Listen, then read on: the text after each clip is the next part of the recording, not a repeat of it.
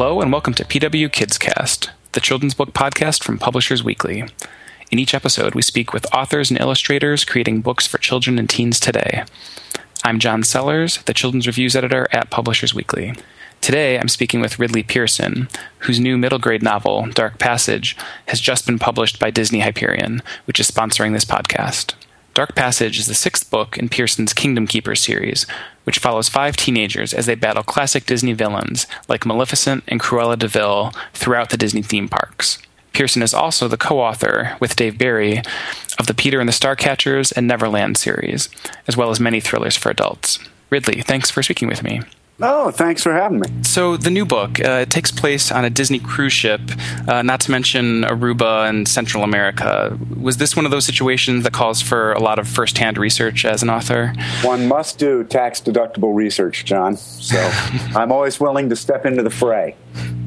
Very good. And did you end up uh, in a lot of the sites mentioned in this particular book? I know there's some various islands and uh, other spots uh, in Mexico and, and surrounding area. Absolutely. I um, I had this terrific uh, opportunity that was sort of presented or negotiated between Disney and me a few years ago, where, well, now it's nine years ago, um, where they were eager to see an adventure series set inside their theme parks, but they were concerned that.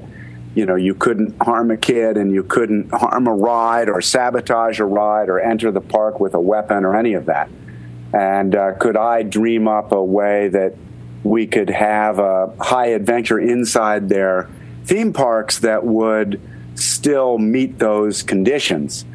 And um, I came up with the Kingdom Keepers, and my one sort of requirement was that I have full access to their theme parks. So they, after um, months of wringing their hands, they granted me that. And I've gone into the parks, oh, 20, 25 times now uh, when the parks are shut down at night and I've gone in with a Disney Imagineer, which is maybe the best job on earth. These guys dream up the next attraction and then are given giant budgets and uh, eventually engineer and install those attractions.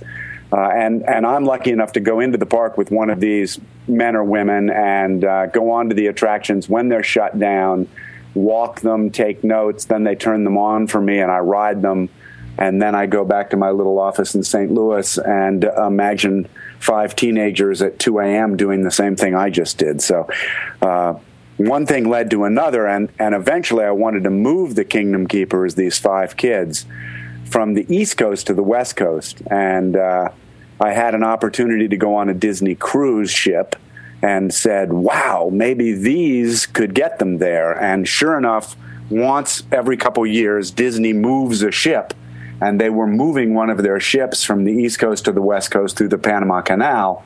And that afforded me the opportunity to take that cruise. And um, I mean, it was a ton of fun, but it was also just a huge amount of work. I, uh, I, I, studied and, and was able to do research all over the ship, including all the places the guests never see. And as you mentioned, I went to Aruba. We went through the Panama Canal. We went to Costa Rica, Mexico, and all of those settings show up in Dark Passage. Okay, excellent. A few years ago, I was down uh, down in the Keys actually, and I think one of the more fun details about the one of the Disney ships that was parked there was that they had the uh, I believe the "When You Wish Upon a Star" sort of uh, trumpeting horn. Is, Is that, that, not the greatest ship sound ever? Instead of you know "bauga," it goes ba ba ba ba ba ba ba. And the really neat thing, John, is that uh, the two smaller ships do the first part of that melody, uh, or maybe by now they all have the ability to do any. But um, at any rate, when we passed, uh, it's very rare that two Disney ships pass each other because they're all in different areas of the world. But I was on one one time where they did cross. And as they did in open water, one ship, you know, did the first part of the melody, and the second ship's huge horn did the second part of the melody, and it was just so cool. The whole, uh, you know, everybody on deck cheered. It was just a great moment. Hmm. And uh, speaking of travel, uh, you're currently on tour for the new book. Uh, so how has uh, life on the road been? Life on the road is never perfect, but the tour has just been phenomenal. The turnout has been um, sort of beyond anything you could wish for as an author, and the really fun element for me of the Kingdom Keepers is how passionate and enthusiastic these readers are, and and the readers span you know, ages seven or eight all the way up through 80. I think about half the books sell to adults. And, and I was unaware when I sort of ventured into this that there are so many Disney enthusiasts out there who are adults and hmm. they want to know what's going on in the theme parks as much as their kids do. So um, it's really sort of struck a chord across all ages and people come and uh, we have a good time. I do a PowerPoint and make a lot of jokes, and uh, we've had just a tremendous time. And uh, I'm sure you know at the, at the, events, kids have a, a lot of questions. Uh, what's what sort of things are they, you know, wanting to know about the series? I think the biggest question now, since everyone knows it's coming to an end, uh, is will there be any more, and will there be a movie?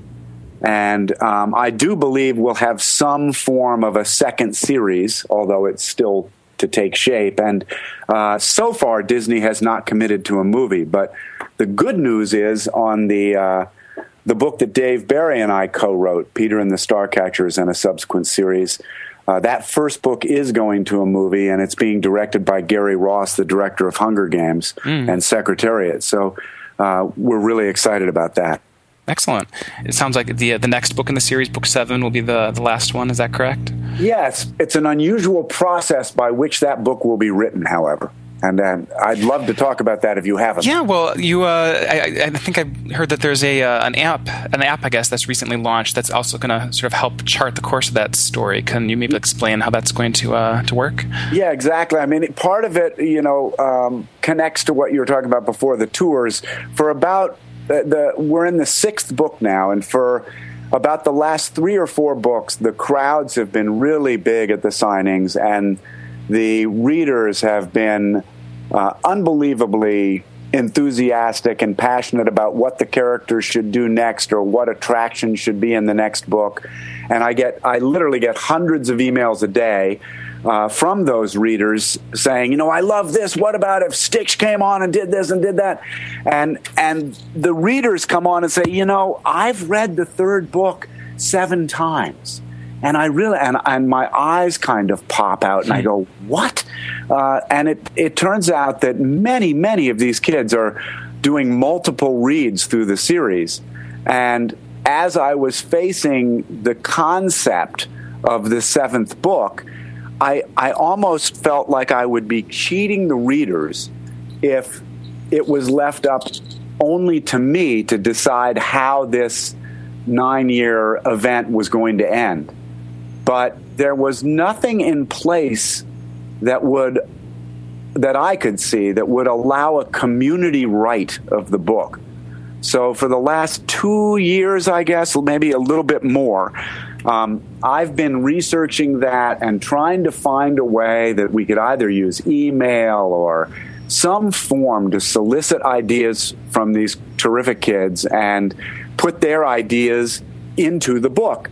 And along the way, I ran into a company called Coliloquy, which is a startup ebook company out of Palo Alto. And we were working on another project to do with the rock band Dave Barry and I are in. And one thing led to another. And the people at Coliloquy said, you know, I think we can build both a website and an app that would allow you to do what you want to do. So Disney has gone and hired Coliloquy, and it's taken about a year now to get all the legal work done so that it's a totally safe site and the kids are absolutely protected which they are. And now, if adult or child, if you go on to kingdomkeepersinsider.com or download that app, you can not only vote on what characters are going to end up in this week's chapter or what villains or what the setting is, but there's also fan fiction questions I ask because the Kingdom Keepers has a huge fan fiction community. Hmm. And we get, for instance, last week in our first week, we had over 800 submissions for this paragraph I had requested. And I ended up using two of the submissions and editing them. And now those two kids will see their words in the final book when it's published next April. So it's kind of a, um, a serial in that the first five or six chapters of the seventh book are already on the app And each week we add another one or two, but only after I get the input of the readers. So we will go forward for another, I think, 25 weeks this way, which means basically, John, I don't sleep for the next 25 weeks. But, uh, you know, the, the fun part is that it's, it's taken off at a speed and a, and a number that we did not expect. And um, here we go. And, uh, you know, there's, we are actually group writing a novel. It's really fun. Excellent, and uh, you know I'm sure this many books in, kids are, are pretty invested in, in the five uh, Kingdom Keepers themselves. But is the fact that these classic Disney characters are popping up sort of in unexpected ways throughout the uh, the series is that a big part of the fun for them? I think it is, and I think it's you know right at this age. I think sort of middle school, sixth, seventh, eighth, ninth, tenth grade uh, kids. Some kids sort of lose the sparkle of Disney World or Disneyland. They get a little too cool for school. Mm-hmm uh, and one of the things about these books is you see it in a totally different way because after dark, the good Disney characters are battling the bad Disney characters for the control of the parks, upping sort of the stakes of everything. And the kids get to envision themselves in those parks after dark because I've been there and researched this stuff. So you know, if there's ever a curiosity of what it's like backstage in one of these attractions or in the parks, the kids get to see that out in the series. And I think that's provided something that they've all wanted and needed. So it's, it's not only character, but setting. And what about for you as the author? Have you been, uh, do you have fun sort of picking and choosing from the Disney canon a bit? It's simply incredible. This has been such a fun project for me. If, if you can imagine, uh, being sent a I, I don't know I came to Disney very late. I mean, I didn't even go to either of the parks until I was in my 40s. But I now carry a VIP card that lets me into any Disney park around the world. And if I call early, they arrange an Imagineer to tour me through the parks. So I, you know, I've I've ridden some of these rides, you know, nine, ten, eleven times alone. Um, I've walked all of them when they're shut down. I've talked to the people that run them.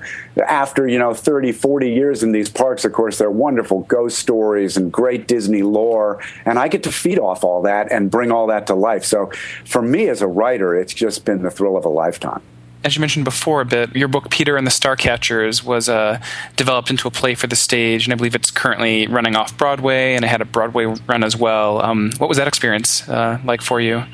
I grew up outside of New York and Connecticut, and so my parents took me into both museums and Broadway shows all the time. And, and I fell in love with the Broadway musical and the Broadway play, and then moved away, and, and I've been away for oh, 30, 40 years now. But um, I've always loved that world. And when Disney came to us and said, you know, the story you're writing about which is the Dave Barry and I created a series about how a boy became Peter Pan. Uh, Peter Pan was first seen in a play. And they said, since J.M. Barrie started as a play, we think it might bring it full circle to take your work back to the stage. Hmm. And Dave and I said, what an amazing thing. Let's try that. And we know nothing about that world. So, you know, you just sort of give them carte blanche. And, and one of the things I asked for was, you know, I expressed my my interest in Broadway and how I would love to just watch this process. So.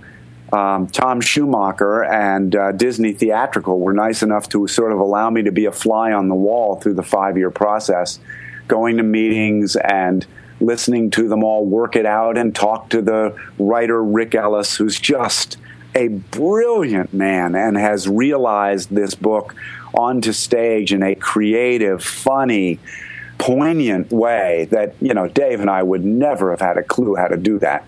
So the experience has been incredible. The play went on to win five Tonys, um, which is as many as any play has ever won.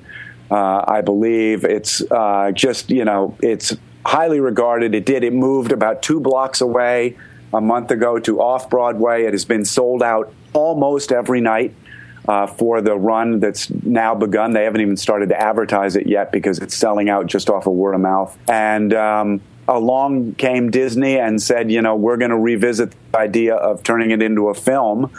And uh, Gary Ross, whom I mentioned earlier, had had expressed an interest years ago in. Uh, realizing Peter and the Starcatcher to film. And at the time, the company dragged their feet. And then he had this huge success with Secretariat and again with Hunger Games. And he went back to them and said, You know, I would really like to do this. And they said, You're on. So uh, we're going to get a movie, I think. And uh, speaking of some of the side projects you uh, are involved in, up until I think last year, you were part of the, the long running band, the, the Rock Bottom Remainders, uh, yes. whose, mem- whose members are you're Dave Barry, Stephen King, Amy Tan, and others. Uh, now, am I right that the band has uh, disbanded at this point? Yes, I mean, we've officially disbanded. The wonderful woman who put us all together, a media escort, uh, now 22 years ago, passed away from breast cancer last spring and we all felt that uh, that was kind of its own signal to us. And though we might play together in smaller groups, the big, massive rock bottom remainders was probably done. Uh, we had a couple of terrific shows out in Los Angeles to celebrate that last, uh, I guess it was last fall or summer, and uh, we also decided to write a retrospective of the 20 years together, each of us contributing an essay and emails and photos and video. And this company I mentioned earlier, Coliloquy, uh, was whom I had contacted about that um, ebook. It's going to be an um, sort of an advanced ebook. And uh, so they're putting together this book called Hard Listening that comes out in May, and, and it's to sort of celebrate the 20 years of the Rock Bottom Remainders. And are you uh, still keeping up with the bass guitar? I try to. Dave and I are um, are working hard to assemble a band in Miami at the Miami Book Fair this November. Uh, and I think we're going to get Scott Turow, Amy Tan, a couple of the other Rock Bottom Remainders. Um, all are welcome, but you just never know who will show. But yes, I uh, you know, I, am occasionally in a little studio here. A friend of mine has a recording studio, and I work on some of my music from years ago. So it's it's a lot of fun for me. Okay. And uh, getting back to books real quick, are there any future projects for kids that you're either mulling over or working on, or can talk about a little? Yeah. Well, I have this seventh book. Um, Kingdom Keepers 7, which is this Kingdom Keepers Insider app, sure. which I talked about. And uh, there's there will be a series of at least three books to follow that that somehow involved the Kingdom Keepers. And, uh, and actually, just this morning, I received an email from um, a terrific cartoonist, and his son had been reading The Kingdom Keepers, and he had just the coolest idea. So I think I am now going to work on that idea as possibly the foundation for the next series. Um, so we'll see. And you never know with Dave Barry and uh, and me. We we currently are on hiatus, but you never know if we'll get back together and write something. Uh, I know he has a number of books coming out, and I have a, an adult thriller called Choke Point coming out in June. So so busy at this end. Sounds good. Well, uh, thank you again, Ridley, for speaking with me, and safe travels for the rest of your tour. Really appreciate it, John. Thanks for having me. Once again, I've been talking with Ridley Pearson, whose new book is Dark Passage, just published by Disney Hyperion. Thank you for listening to PW Kidscast.